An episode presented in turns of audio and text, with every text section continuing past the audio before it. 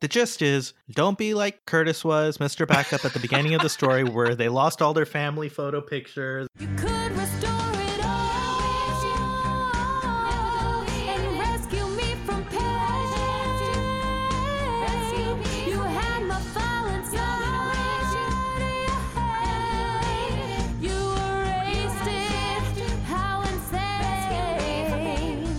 Hi, this is your host, W. Curtis Preston, and you're listening to Backup Central's Restore It All podcast.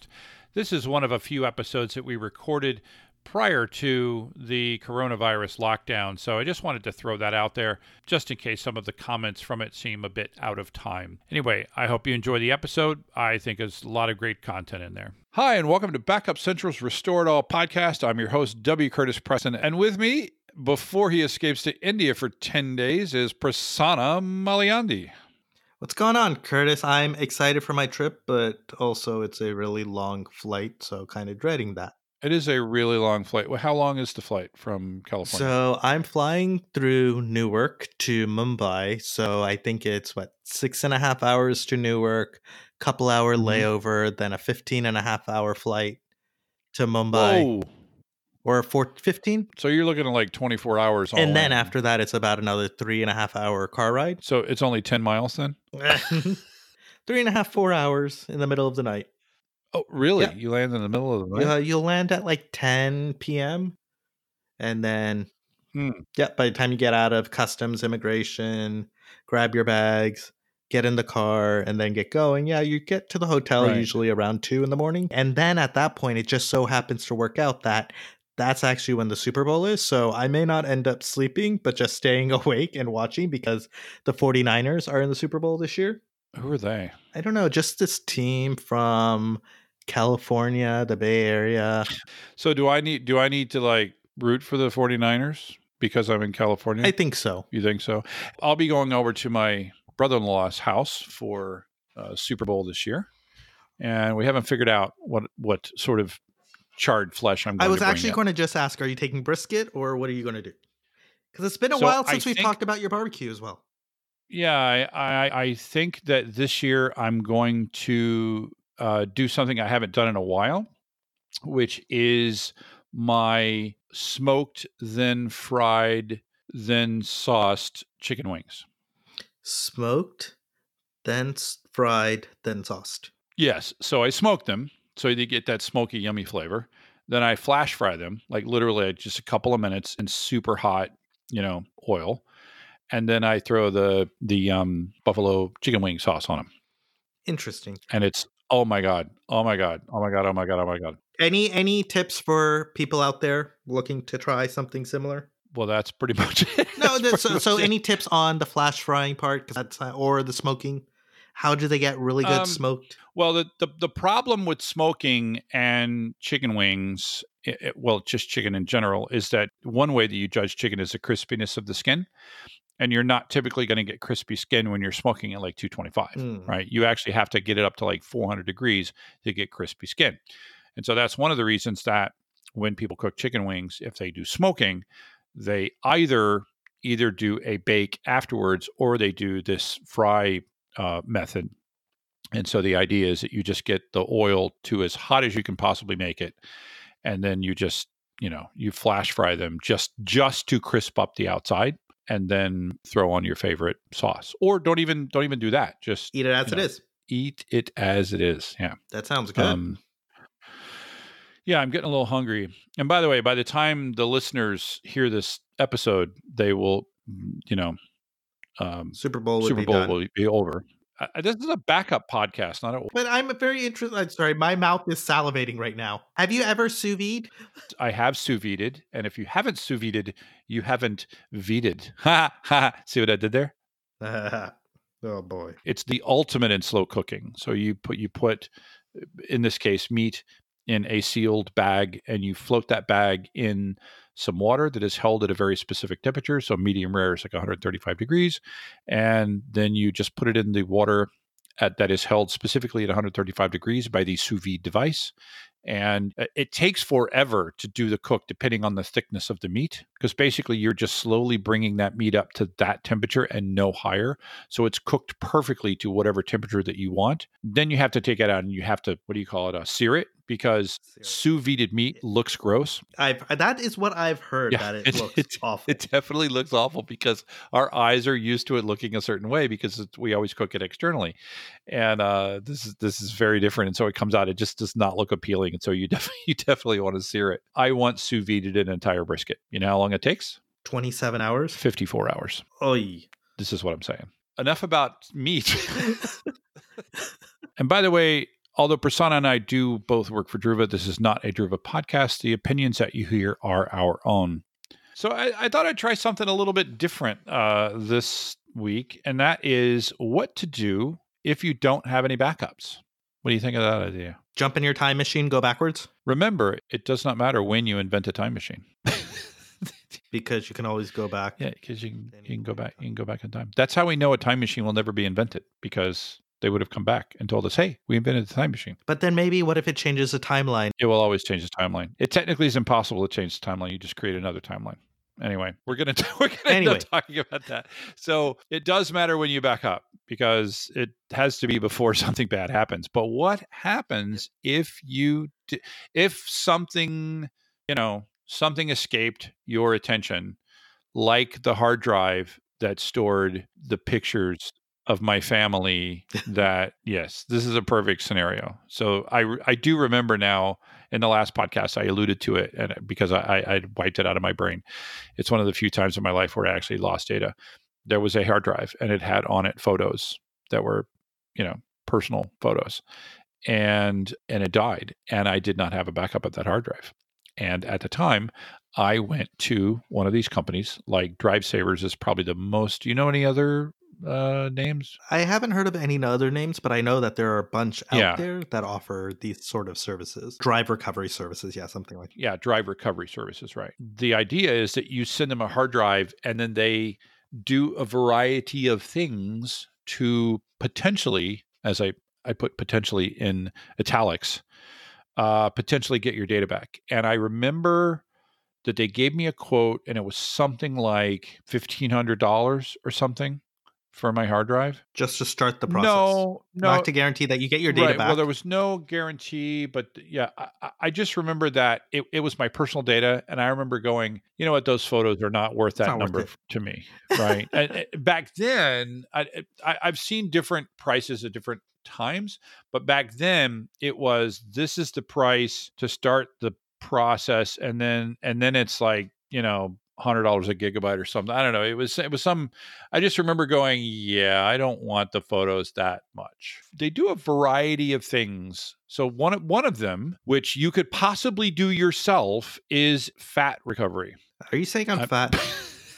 I'm saying that sometimes Because I did have a conversation with someone trying to figure out if they're calling me Really? fat today. who would call you fat? What's what's fat? File allocation table Right. And what does this pertain to? points to all your data. What type of file system are we talking about? Windows. Yeah, a Windows. Well, this is a what would be the actual term? Actually, today it's called a FAT file system, right? It's it's like FAT FAT 16 and FAT 32, meaning 32 bit or 16 bit. But it, it stands for file allocation table, and it is a method of keeping track of the files in a file system. If what you're using is a FAT based file system, uh, FAT is what you find on most removable hard drives and USB drives, thumb drives, things like that.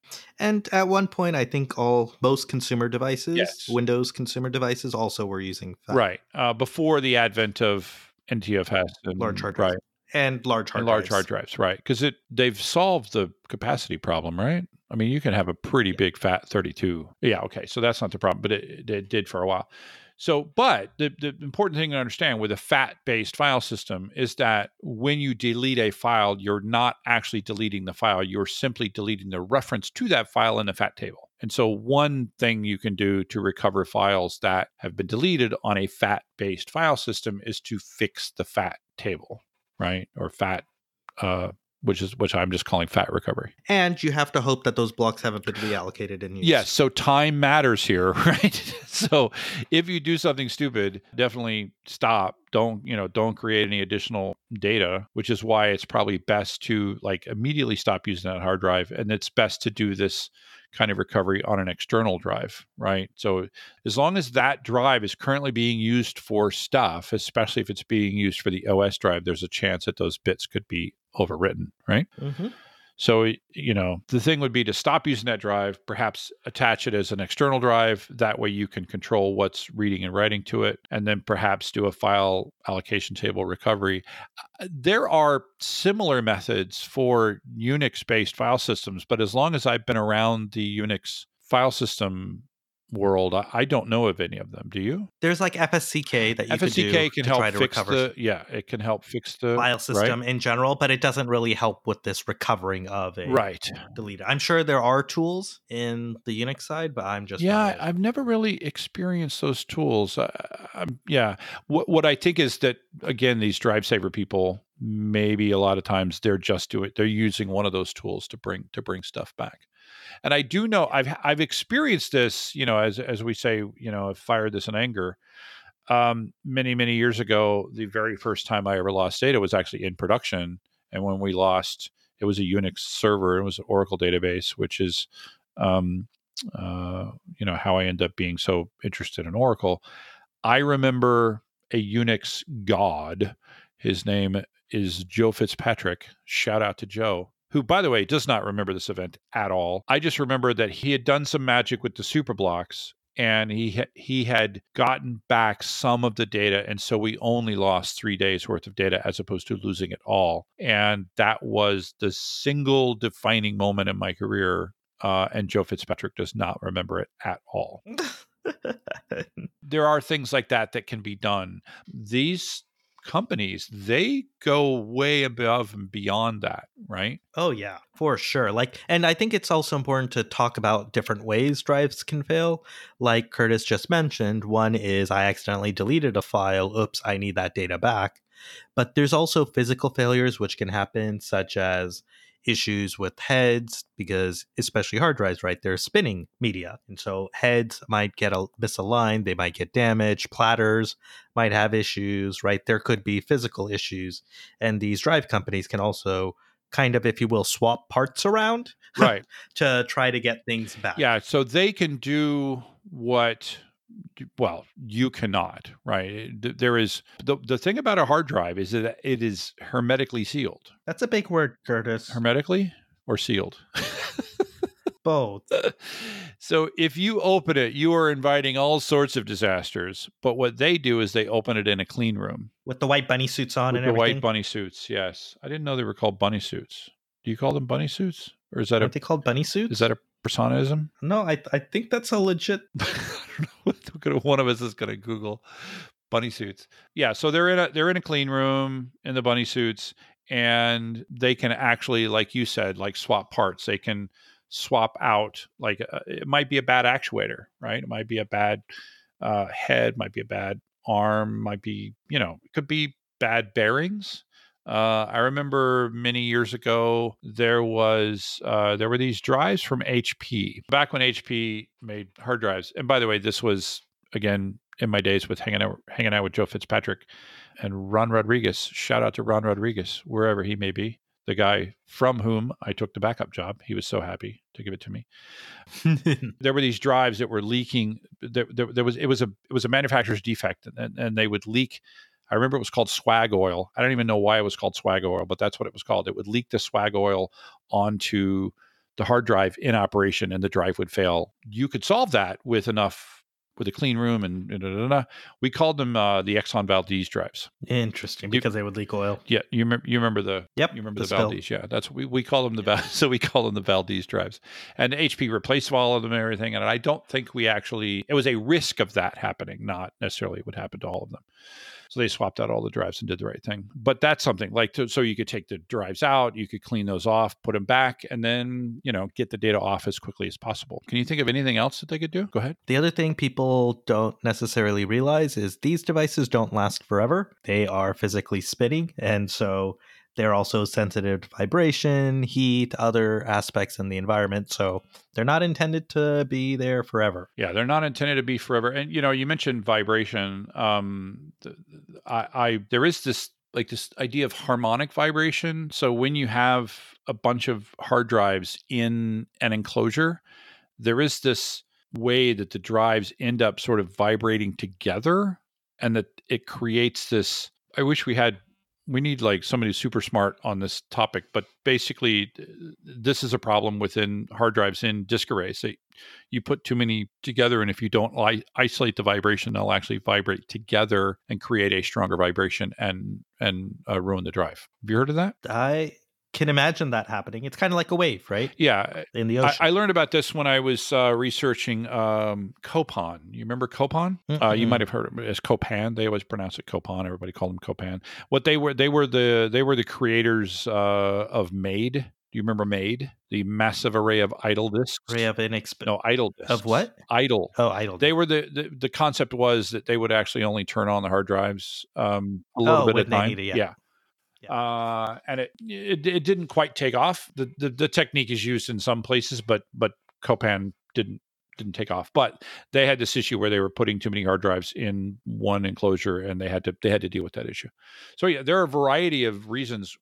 But what I say is, you know, if it if it moves, it can die. hmm There's something interesting I was actually reading in the register. Mhm. I think Chris Mellor, one of our podcasts One of our podcast guests, yes. Yes. Shout out to thank Chris. you, uh, did an article, and I hope I I think it was Chris on how smart cars also have issues sometimes with hard disks or with media in How- general.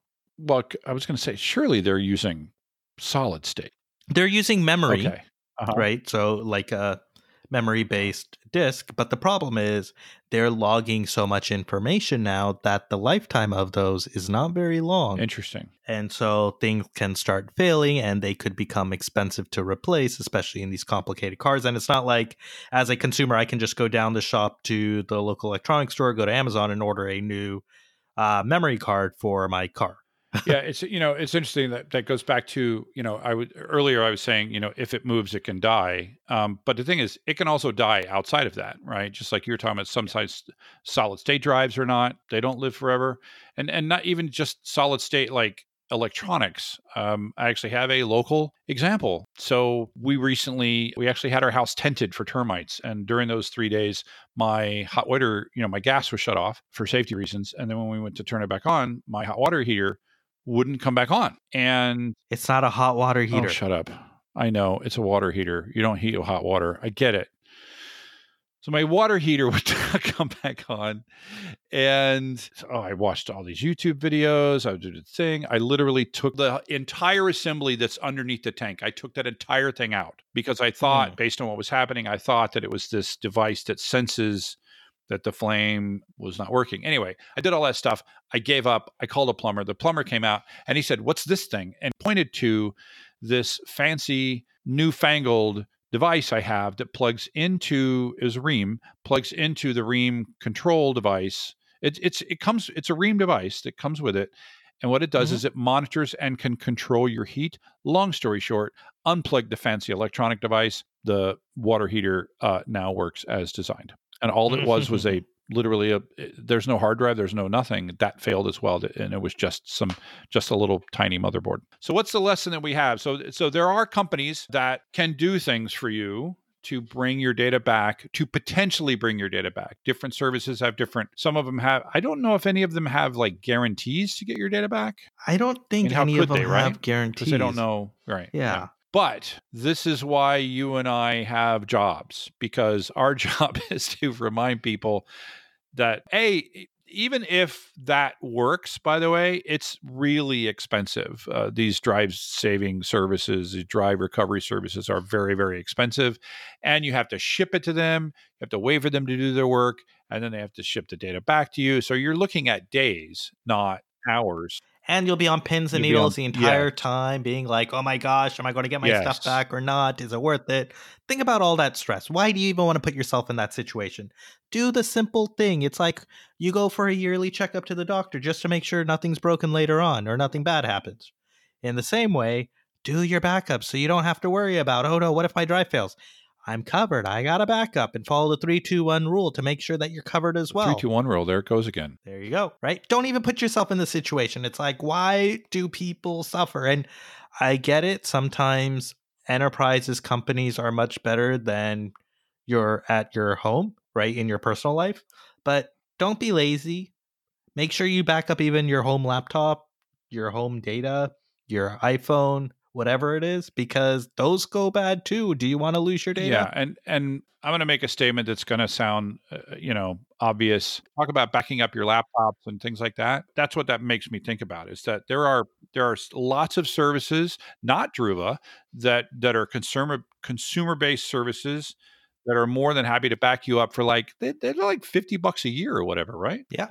And there are even integrations now. I think Drobo and some of the other smaller NAS that you can buy for your home vendors, right? They actually now integrate with cloud providers as well, just to make sure there is a copy of your data somewhere which else. would help you with the three two one rule, right?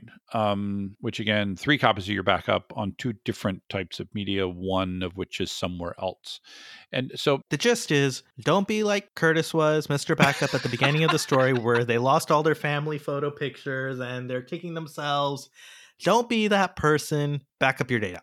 Back up your data. There are options Don't out there. They're expensive, but yeah. Don't trust drive recovery services as your only method of backup backup your data. Exactement, another French phrase. I don't know if I said it right, but I did my best. And that's all for this week. As we talked about drive recovery services, make sure to subscribe to the Restore It All podcast so that you can always restore it all. There was a file,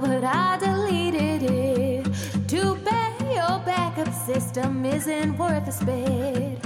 Finally, I needed your backup.